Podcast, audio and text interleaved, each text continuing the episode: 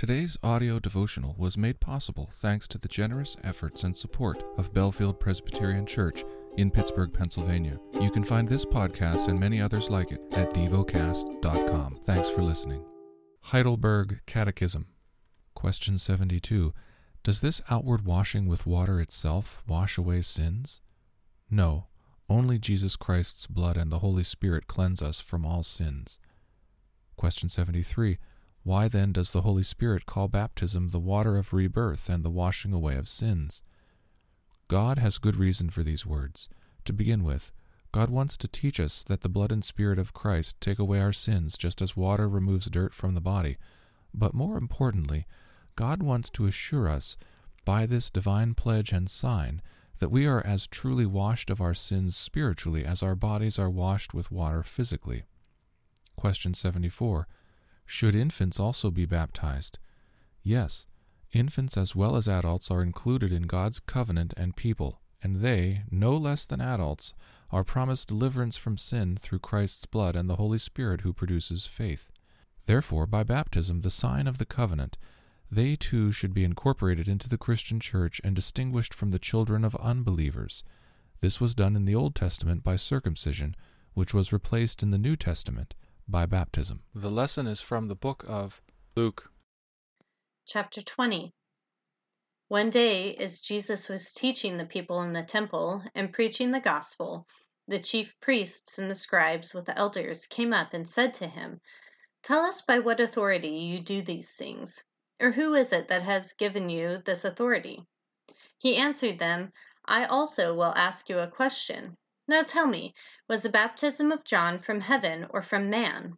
And they discussed it with one another, saying, If we say from heaven, he will say, Why did you not believe him? But if we say from man, all the people will stone us to death, for they are convinced that John was a prophet. So they answered that they did not know where it came from. And Jesus said to them, Neither will I tell you by what authority I do these things. And he began to tell the people this parable. A man planted a vineyard and let it out to tenants and went into another country for a long time. And when the time came, he sent a servant to the tenants, so that they would give him some of the fruit of the vineyard. But the tenants beat him and sent him away empty handed. And he sent another servant, but they also beat and treated him sh- shamefully, and sent him away empty handed. And he sent yet a third. This one also they wounded and cast out. Then the owner of the vineyard said, What shall I do? I will send my beloved son. Perhaps they will respect him. But when the tenants saw him, they said to themselves, This is the heir. Let us kill him, so that the inheritance may be ours. And they threw him out of the vineyard and killed him. What then will the owner of the vineyard do to them? He will come and destroy those tenants and give the vineyard to others. When they heard this, they said, Surely not. But he looked directly at them and said, What then is this that is written? The stone that the builders rejected has become the cornerstone. Everyone who falls on that stone will be broken to pieces, and when it falls on anyone, it will crush him. The scribes and the chief priests sought to lay hands on him at that very hour, for they perceived that he had told this parable against them, but they feared the people. So they watched him and sent spies, who pretended to be sincere, that they might catch him in something he said, so as to deliver to deliver him up to the authority and ju- jurisdiction of the governor. So they asked him, Teacher, we know that you speak and teach rightly, and show no partiality, but truly teach the way of God. Is it lawful for us to give tribute to Caesar or not? But he perceived their craftiness, and said to them, Show me a denarius. Whose likeness and inscription does it have? They said, Caesar's. He said to them, Then render to Caesar the things that are Caesar's, and to God the things that are God's. And they were not able in the presence of the people to catch him in what he said, but marveling at his answer, they became silent.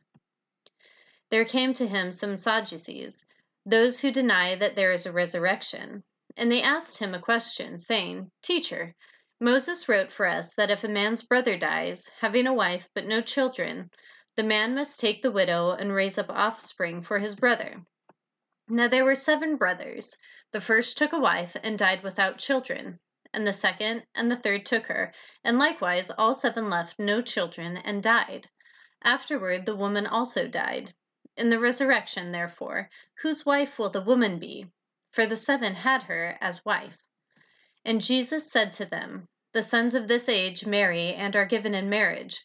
But those who are considered worthy to attain to that age and to the resurrection from the dead neither marry nor are given in marriage for they cannot die any more, because they are equal to angels, and are sons of God, being sons of the resurrection. But that the dead are raised, even Moses showed in the passage about the bush, where he calls the Lord the God of Abraham, and the God of Isaac, and the God of Jacob. Now he is not God of the dead, but of the living, for all live to him. Then some of the scribes answered, Teacher, you have spoken well for they no longer dared to ask him any question. But he said to them, How can they say that the Christ is David's son? For David himself says in the book of Psalms, The Lord said to my Lord, Sit at my right hand until I make your enemies your footstool. David thus calls him Lord, so how is he his son? And in the hearing of all the people, he said to his disciples, Beware of the scribes who like to walk around in long robes and love greetings in the marketplaces, and the best seats in the synagogues, and the places of honor at feasts, who devour widows' houses, and for a pretense make long prayers. They will receive the greater condemnation. Meditate and dwell on what you're paying attention to in God's Word. How has it connected with your heart or mind?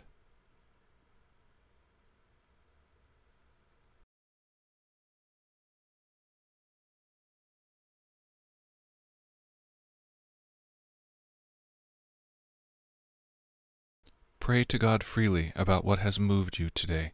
Turn your thoughts to Him and enjoy His presence.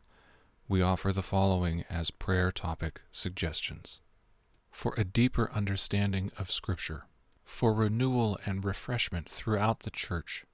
Thank you for listening to DevoCast.